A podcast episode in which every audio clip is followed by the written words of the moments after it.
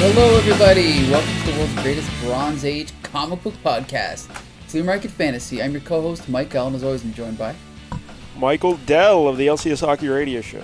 Woo! And this week it is your pick, and I've never read this comic before, never really heard of the character. Well, yes, I have. But you tell everybody what we're going to review. Yeah, I was going to ask you that, Mike L, because there's an interesting note about this character that I figured, oh, Mike L is going to know him then because of a book that he appeared in, and we'll talk about that later. Oh, okay. But uh, we will be reviewing Skull the Slayer, issue Yes. one from 1975. Skull the Slayer. And I honestly, before I read this, I had heard of Skull, but I thought this was a Robert E. Howard character. I had no idea this was an original Marvel, you know, creation. Yeah, because it sounds very similar to Kull the Conqueror. Ah! Skull the Slayer. okay, then the Conqueror is a Conan kind of thing. That's why. Okay. but yeah, it's very Makes weird. sense.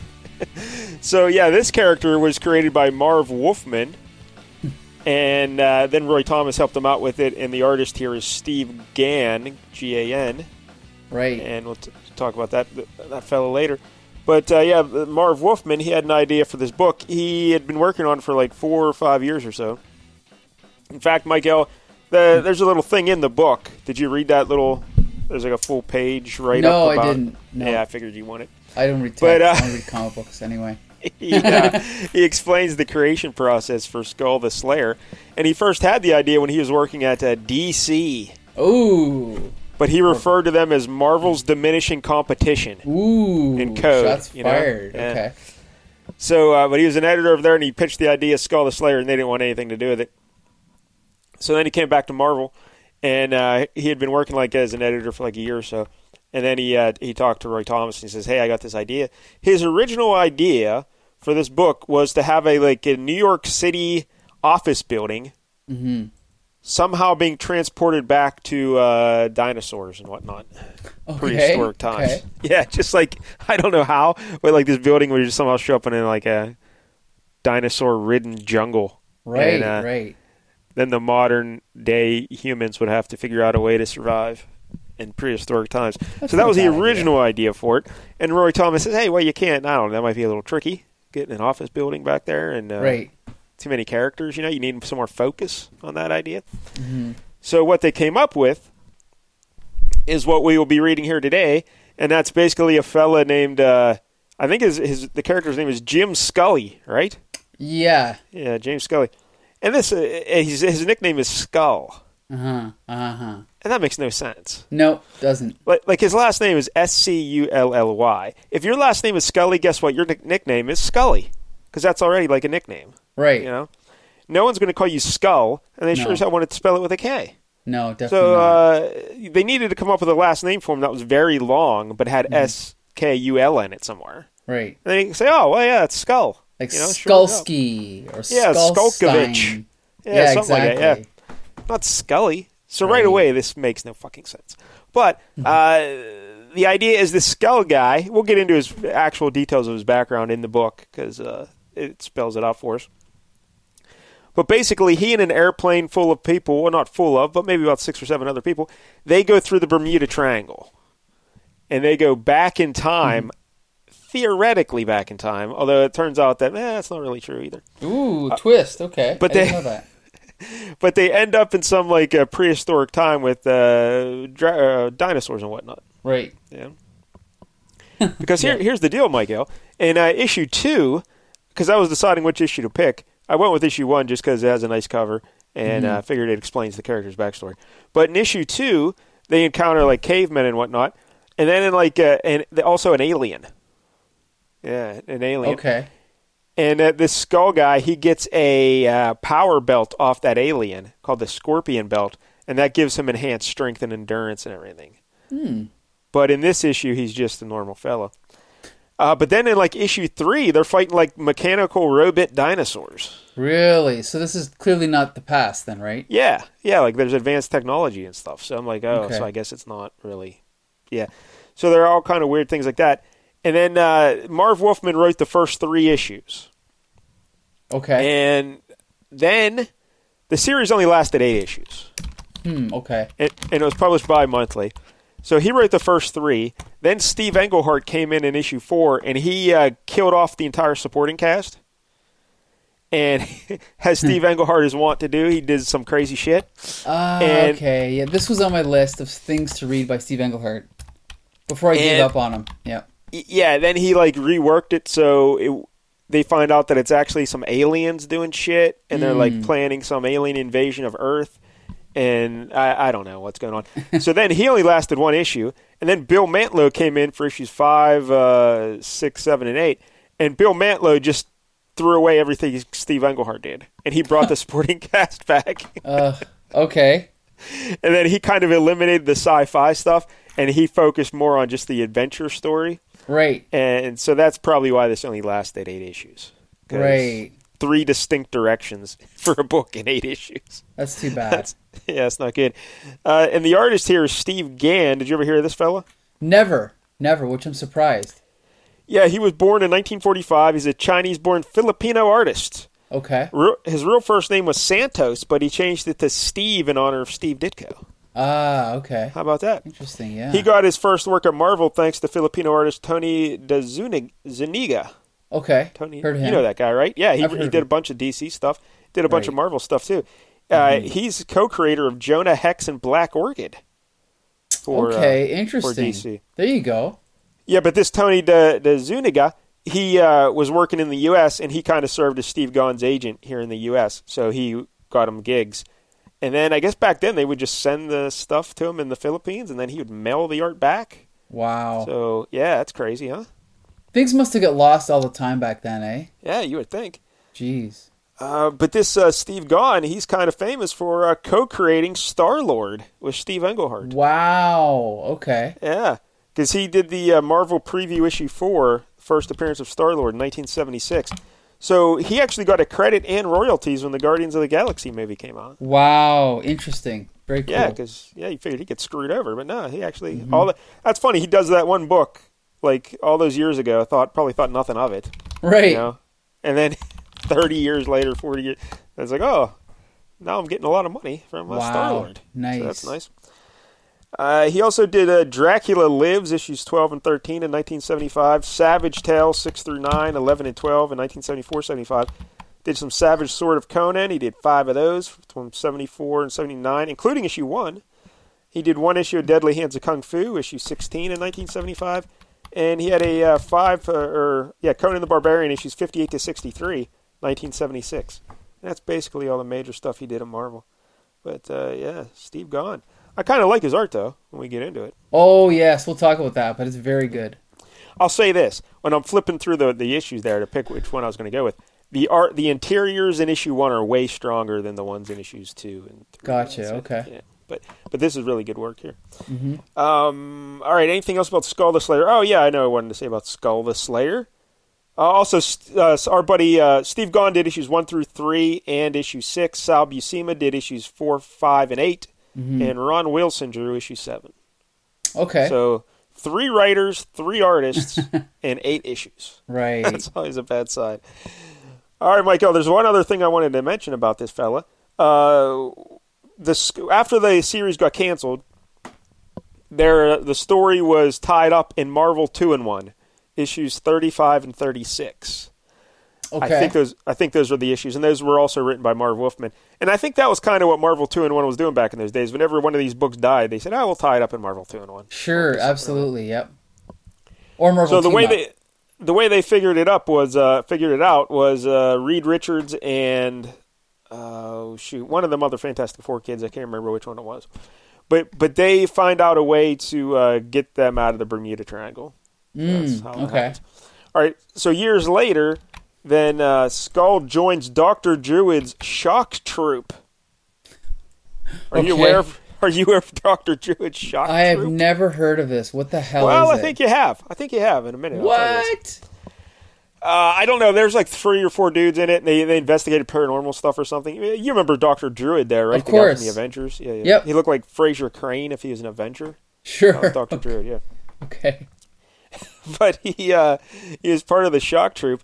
But at this point, because of that power belt that he got from the alien back in the day, it started like transforming his body, so he became almost like translucent, and he had a green skeleton. This Skull the Slayer guy, and uh, he he went under the name of the uh, the Flaming Skull, I think. And- what? Really? the bla- the Blazing Skull. The Blazing, Skull. I thought Blazing Skull was a Golden Age character. He was, and then they took that name for this too. Oh, I don't yeah. like that. Okay. Big mess. Big mess. But Blazing Skull, Michael, he had an adventure with Quasar. Oh. What? I must have read this then. Yeah, that's what I mean. You had to have encountered him because you're What Quasar what, what issue was this in? Don't know. Okay. It didn't say on Wikipedia or wherever I read this. Okay. But, uh, Interesting. I'll, have to, I'll have to do some research. Yeah, Quasar Shock Troop or Quasar Blazing Skull. So yeah, you know about Skull the Slayer. You just didn't realize it. And uh, also, we mentioned Kull the Conqueror. There was confusion about the names, so uh, they were going to do, call it something else. And then before Skull the Slayer went to press, Kull got canceled. So they're like, so like, oh, the name's available now. We can uh, use it. So they're like, all right, we'll use Skull then. So they print Skull the Slayer, and then like a month or two later, they brought Kull back. Oh, okay. in like a different book or something. so they're like, what the fuck? But uh, anyway, so there's the confusion. But all right, anything else about Skull the Slayer, Michael? Only that, based on my three seconds of research, I think that Quasar story happened in Quasar number 50, around there. Did you cover that in the podcast? No, no, because Quasar Chronology was canceled due to low ratings. okay? So we only. We, we didn't actually get to Quasar number one. We did all of his pre number one appearances. So yeah. Wait a minute. I Yeah. thought you guys covered every Quasar appearance, including it, the story. So you, no we we we only did like we basically did like 16 episodes but it covered all of his pre 1989 appearances you know like you know marvel team up avengers all that stuff contest of champions we didn't actually get to the quasar series itself what a perfect tribute to Quasar. yes that's true true correct Because he always got canceled for low readership as well. yeah that's So true how about that? can't argue with that All Anyway. right, Michael. well, let's look at issue one of Skull the Slayer. Let's look at this cover. All right, we got a beautiful Marvel Comics Group ribbon across the top here. We got a nice logo, Skull the Slayer. It looks very, you know, barbarian esque, you could say. Kind of, right? Well, it looks like it's made out of wood or something. Uh, oh, by the way, Michael, I just googled up the uh, blazing skull from Quasar. Yeah, he's like a black shadow figure with a green, glowing green skeleton Yeah. in his body. I saw him on the cover of Quasar like 48, 9, and 50, I think. Yeah, so that's weird. So- All right, anyway. So yeah, getting Eh. back to this cover. And then we've got a little corner box of Skull, and it looks almost like Godzilla behind him, but it's actually a Tyrannosaurus Rex, right? Yeah, who do you think drew that? Uh, ooh, if I had to guess, do you know who? No. I was just wondering. I mean, Because it looks weird. It looks like distinctive, but I don't know. Do you think It- Steve Gan did It's it? probably just Steve Gan, I assume. But he didn't do this cover, did he? Isn't this Gil Kane? That's right. This cover is Gil Kane and Al Milgrom with the Yanks. And Mike Gale, if you look over to the left where it says uh, "Fear Fraught First Issue," if you look below that, Yes. Mm-hmm. you can see some like street signs. And the one on the left, you can see says Kane and and then AM Inc. Right. So that's Kane and Al Milgrom. Cool, I like it. Now on the right side of the street, there's like it looks like McDonald or something, and then that little green ball on the post has some wording in it. But yeah, can't read what that MB or something like that. Yeah. yeah. And then we have a anyway. little caption here. Now it begins as a fugitive from the concrete jungle is thrust into a world of prehistoric prehistoric fury, death at the dawn of time.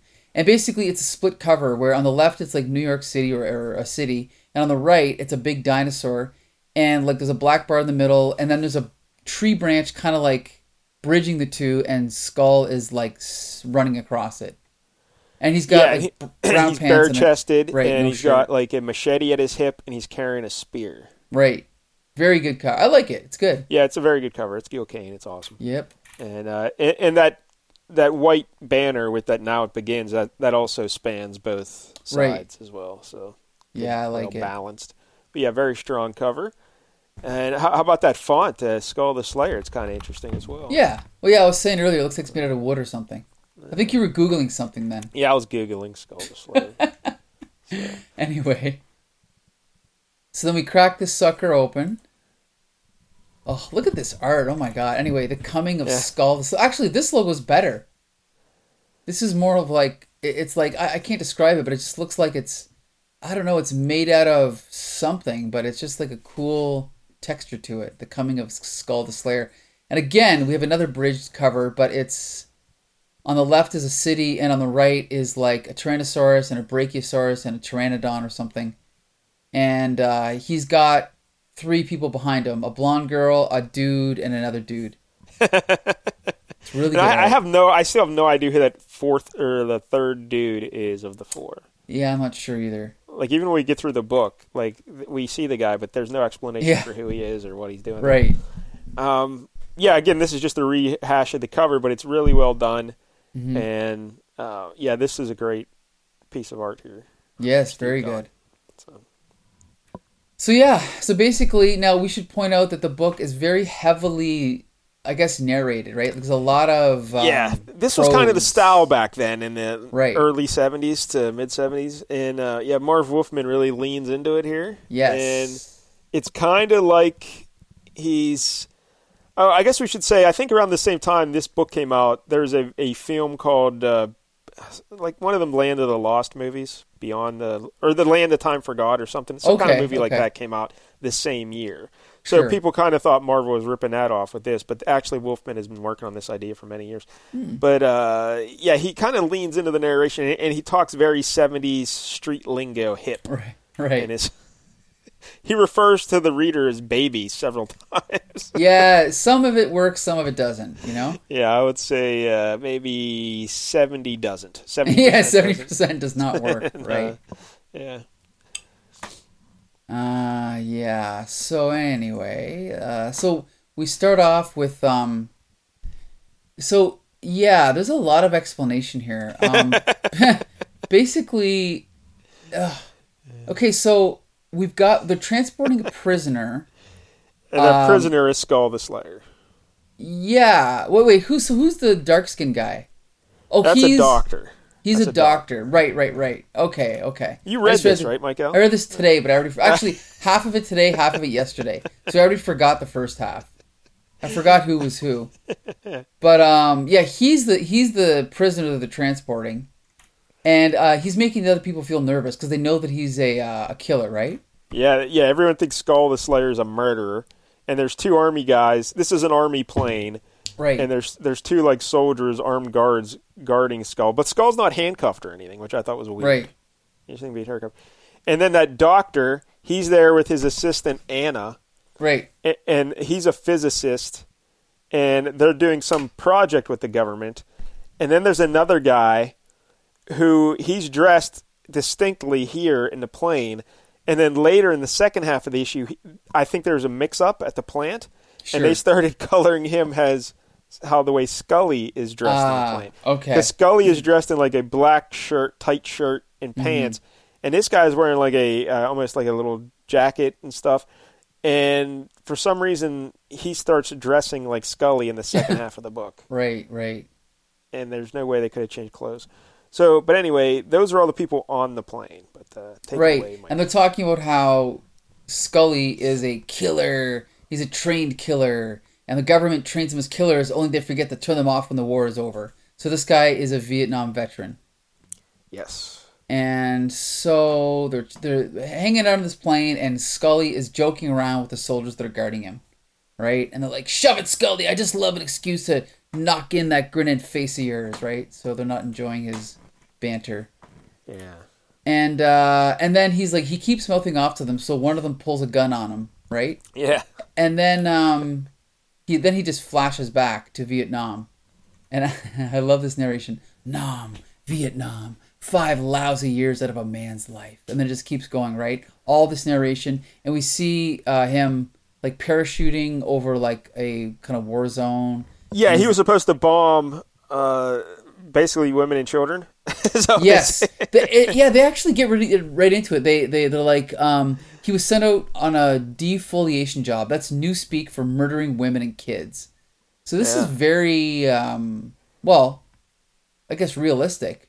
But very, he gets uh, shot down. Like yeah. his plane gets shot down, so he has to Yes. parachute out, and he gets kidnapped, or not kidnapped, but taken cap like prisoner Yeah. captured. by the Viet Cong, and uh, they start torturing. him. But I mean, at this point, I'm like rooting for the Viet Cong, right?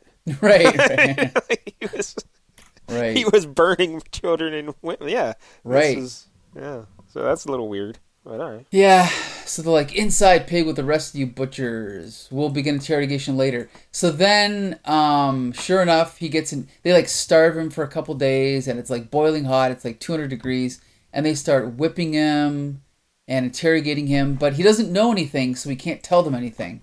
And then eventually, there's a um, prisoner swap, and he gets to go back home. And then it says here, got an award for not saying what he didn't know. He accepted it. What the hell? And we see we see whoever the guy is like awarding him. It's like I'm awfully proud of you, man. Proud of all you who have kept America great.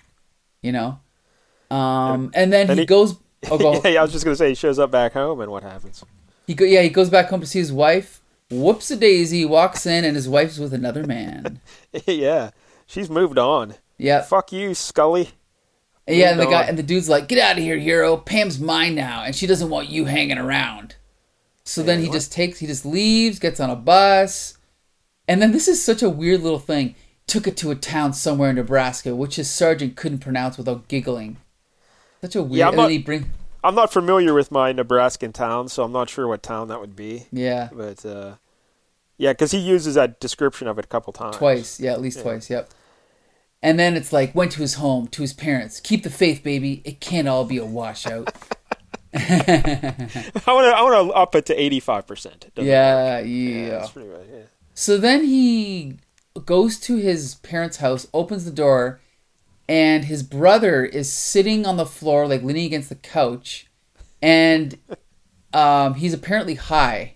He's like, Yeah. he's like, who gives a scream and spit, big brother? Who cares about you? About anything? Just flying, flying. He means like getting high, right? He's like, Yeah. where's mom, dad, dead, hero man, dead, worrying about you, dead because you got yourself POW'd.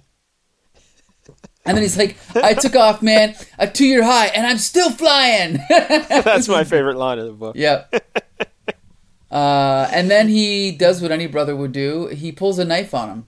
Yes, he pulls a knife and he wants to kill his brother. And then I, I love this narration. Brother was too high to stop. Idiot kid. The fad passed, and he didn't even know about it. Nobody got high anymore. Not on that stuff. Yeah, because we all, as we all know, drug use ceased in 1975, right? So no one gets high anymore. right. What the hell? So then he pulls a gun, and then Scully kind of, or no, not no, a gun, a knife, yeah, yeah. a knife. Yeah. He tries to stab him with a knife, but then Scully is like kid lunged with his knife, so Hero moved like a trained like trained soldier, and this, the the guy basically accidentally stabs himself. yeah, Scully karate chops him on the neck. Right. And uh, his brother falls to the ground and somehow manages to stab himself in the heart. which seems really weird, but whatever. Yeah. We'll just go with it. So then, and then there's a lot of like this, this. The plot's moving very quickly, and a lot of it's covered in narration. But basically, in the very next panel, it says Scully ran, hid two months in Oklahoma, hired himself out in Georgia.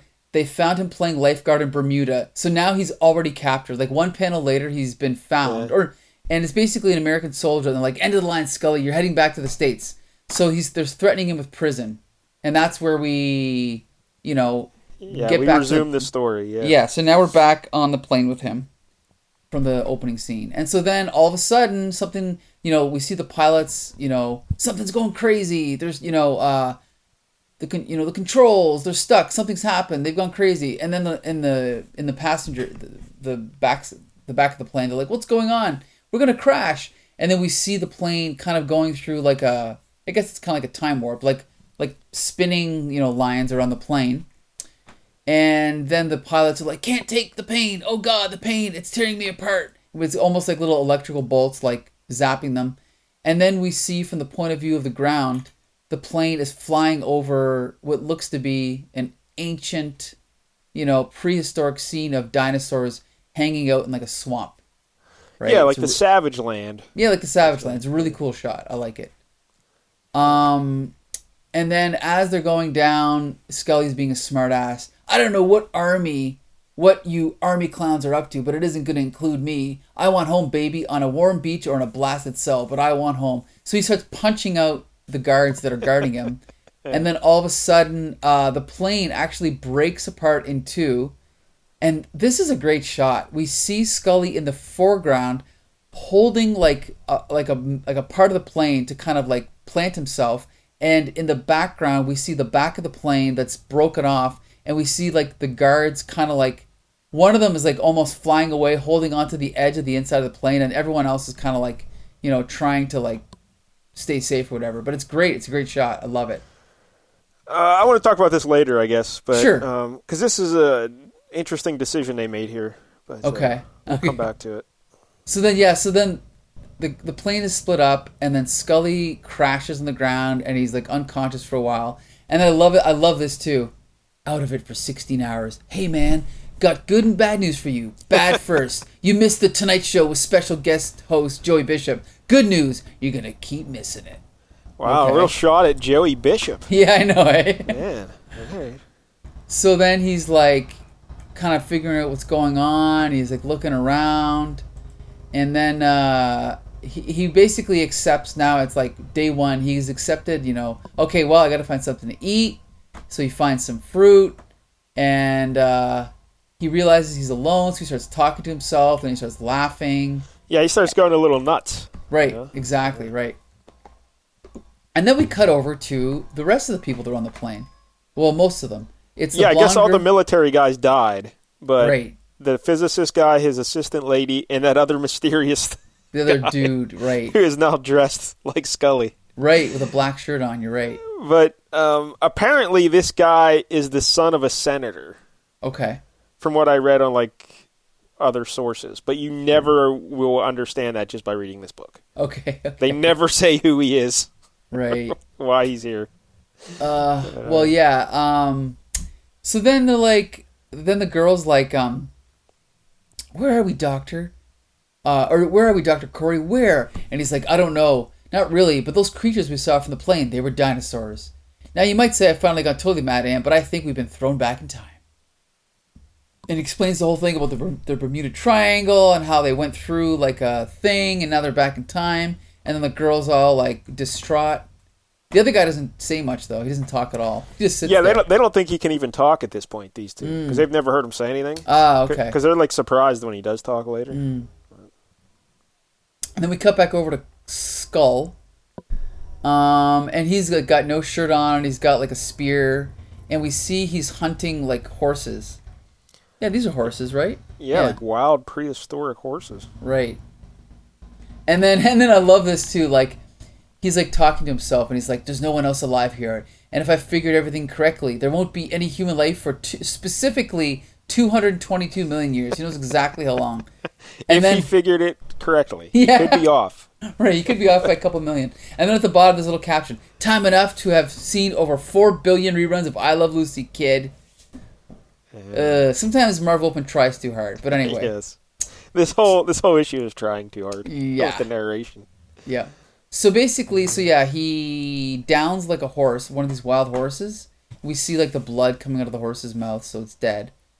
And um, and then all of a sudden he hears like a growl behind him. He's like, "Noise! What? Mother of mercy! I don't believe it!" And it's a Tyrannosaurus Rex. Yes, right? a giant Tyrannosaurus Rex Yes. The versus lizard. Skull the Slayer, Right, right. a And for normal those human. right, and for younger readers, this will be an outdated depiction of the Tyrannosaurus. He's kind of walking upright, and his arms are a little bigger. Actually, you know what? I should point out his arms are incorrect because I think a Tyrannosaurus only has two digits, but this has three. But anyway, that's Oh, look at Neither- Mike Gill, dinosaur expert. yep, neither here nor there. So anyway, uh, so the Tyrannosaurus starts chasing after him. I'll, I'll be so- honest, Mike. All I know about dinosaurs, I learned from the Dinobots. Really, Yeah. I used to be a big dinosaur aficionado when I was a kid. Huge. Yeah. Well, you know, Yeah. dinosaurs apparently had feathers, Gill. Yes, not? I actually I actually said that in my grade five speech that there's a theory that dinosaurs evolved into birds, and then my friends in high school laughed at me for years, and then Jurassic Park came out and justified my theory and confirmed it. I just And remember now- Walt, Walt Yep. Simonson, I think it was, said he drew dinosaurs with feathers because that, and they said no, you can't do that. And he's like, but that's correct. And then yeah, but no one knows that, so you can't do it. So they Wow, interesting, interesting. Huh. I think it was Walt when I read that. Probably, anyway. yeah. He loves dinosaurs. So anyway, so he's like goading the Tyrannosaurus Rex to come closer to him, and he throws the spear and we don't know what happens because we cut away to the other group of people, and they're walking along, and they come to like a waterfall with like a rainbow. Yeah, look at that, a rainbow. How about Yep. They're trying to figure out what's going on. And uh oh, and then all of a sudden the young guy with the black shirt is like um so oh yeah, sorry, first the doctor says uh which means we didn't accomplish one sticking thing. And then the the kid says, if that's so, whose bones are these? Oh, so that's somebody's talking about. Sorry, what is he what is the setup for that? Uh, Oh, it's something about there's no- no humans. There's no reports of humans during this time, right? And then the kid says, "Well, then whose whose bones are these?"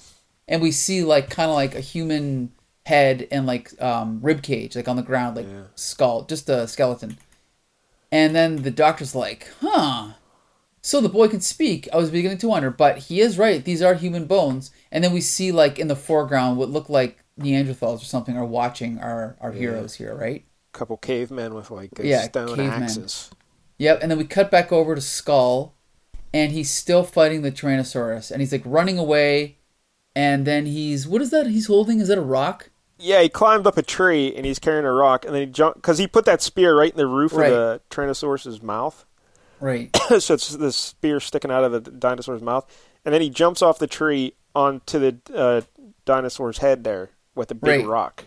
Yes, and hits it over the head repeatedly, and the the the Tyrannosaurus is bleeding, but it's not dead yet, and so he's like still talking to himself. He's like one more try. So then he jumps up, and he holds on. He grabs onto the spear, and yeah, then it's still he like sticking out of the mouth, so he grabs Yeah. onto that. and then he swings around and it kind of like breaks it off and then he like stabs it into the tyrannosaurus's head like on top Into his eye. Oh into his eye okay Yeah. and then the next page He's still cracking jokes though, Michael. Okay, you asked for it, honey. I'm through with blind dates from this point on. Yeah. This. Still cracking wise. yep and then the ba- basically he kind of like like the tyrannosaurus is running and it kind of trips over like the root of a tree and falls off a ledge like a huge ledge like a like a cliff A cliff. yeah. yeah and as it's falling uh skull jumps off and Yeah. then uh as, as he's falling he jumps he um grabs onto the edge of a like tree branch that's growing out of the cliff. And then he's like feels like he's victorious. So he's like pumping his hands in the air like laughing cackling. But then all of a sudden thock a rock comes out of nowhere and hits him in the back of the head.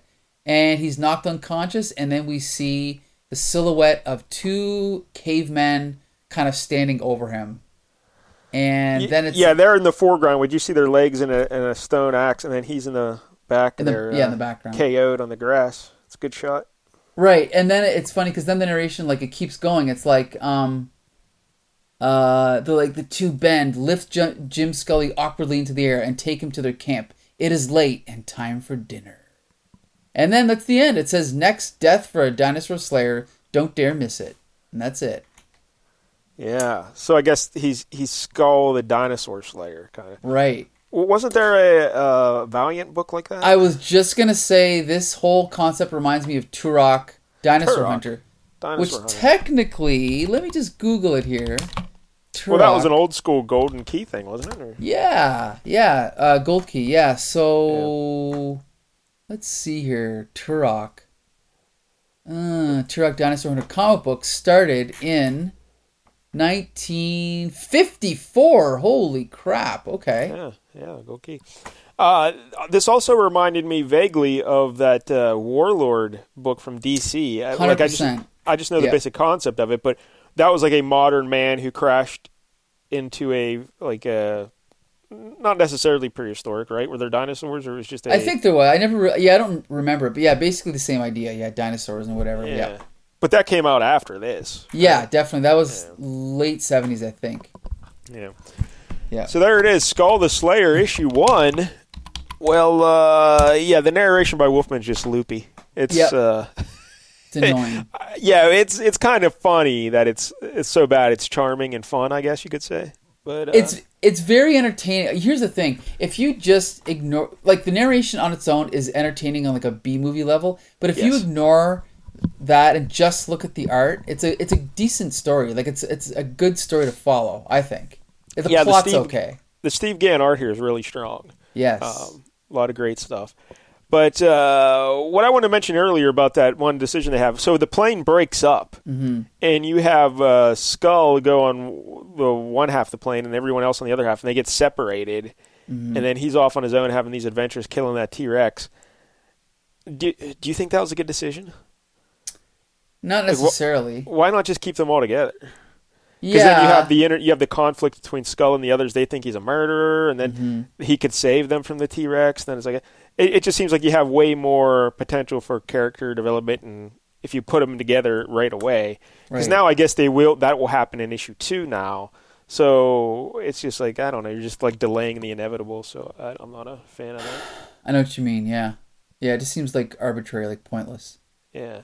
And again, that the mix up with that guy, that kid or whatever. Because if you go back at the beginning of the book on the plane, he doesn't look like a kid. He looks like an older True. guy. Yep. And and suddenly he's a kid and he's dressing different. Like what the fuck happened? So uh, Yeah. A little inconsistent, a little sloppy. Yeah. what do you think about the concept though of Skull the? I think it's actually a great concept. You know, the fact that it's all it's also been done, you know, three or four other times. I mean, doesn't dilute it. It's a good idea, I think. His. Uh, um, the, what about the character background? That's pretty uh, Here, pretty I fucked up. I think this is what I was thinking when I was reading the book. They should have cut all that out. Like, it's fine on its own, but it should have just been a guy is on a plane and it crashes. Why add all? Like, you could say that he's a Vietnam vet, so you can explain a little bit how he's able to survive in the wilderness. But what is the point of all that backstory of his brother and his parents and the you Yeah, know? let's just recap real quick. He was a Vietnam uh, prisoner of war for five years. He gets out, he comes home, his wife is with another man, his parents are dead, and his brother is a junkie who kills himself in front of him by attempting to kill him. That's his backstory. That is fucked up. right, right. It's also just unnecessarily complicated, right? yes, yeah. I, I, I kind of like the idea of him being a prisoner, and uh, like you think he's a murderer, and then the plane crashes. Skip all that backstory. Don't tell us that backstory yet. Make it a 100%. mystery. Right. uh, who is this guy? Why was he a prisoner? Is he guil- guilty? Is he innocent? We don't know. Keep that going the whole time, and uh, so that will change how the characters look at him and how even the reader looks at him. mm-hmm. So yeah, that's the way I would have done that. But um, I kind of like the the basic idea, I guess. But like Skull, the guy, he's not very like cool or anything. Like you know, the way he's talking and everything. Right, right. So he's kind of just like a doofus, but you know, whatever. Mar- Marv Wolfman didn't do him any favors with uh, the dialogue and the corny jokes. No, it's like you could actually strip out the dialogue and replace it all, and it'd be much better. yes. Like it would, but the art itself is good. Like the plotting is good, decent at least. It's just the dialogue and narration that ruins it. yeah. Um, are or would you be intrigued to read any more Skull the Slayer? Well, the fact that I know there's only eight issues, I would definitely be intrigued enough to possibly read it. Yeah, and I mean, I do love this artist, but I also like Sal Buscema. I like Bill Mantlo. I kind of like Steve Englehart, so I'd, I'd be tempted to read more for sure. you used to heart Steve Englehart. Yeah, I used to, but uh, not so much anymore. But yeah. Oh, I also want to point out Warlord from DC premiered November 1975, so the same year as this. yeah. What what month was this? Uh, this was like earlier. This was like uh, what what month is August? So definitely a few months earlier. Probably just a coincidence, but yes. uh, sure. It's just a coincidence. another coincidence. Yeah, But, uh, it is funny though. But yeah, so there you go. so there you go. Skull the Slayer. One out of ten, Michael. Ugh, it's a tough one because the art is so good. Ugh, the dialogue's horrible, the narration's horrible. But I'll give it. I'll give it a six for entertainment. It's you know it's solid. Yeah, five or six. I'll go six as well. Just uh, for Steve Gan, he did good work here. So uh, Definitely. Like this is definitely an artist I'm surprised I haven't really heard of. You know, definitely. yeah, artist. like I said, he, he didn't do all that much between like seventy six and 70, 75 and seventy nine was really what he did uh, work here at Marvel. I don't I don't know if he did anything at DC, but um, I don't think so. Right, What I right. saw. But uh, all right, there it is, Skull the Slayer. Now everyone can say they've heard of that book because There you go. no one else Yep. in the planet had ever heard of Skull the Slayer. Right. Right, Especially considering I thought it was Kull the Conqueror. But anyway. yeah. All right, Miguel. Next, So, speaking of characters no one's ever heard of, next week we are going to be covering another Larry Hama book from Marvel in the form of the Nth Man. the Nth Man. Nth Man, the Ultimate Ninja. I have heard of this. Okay. I never read it. Well, yeah, what issue?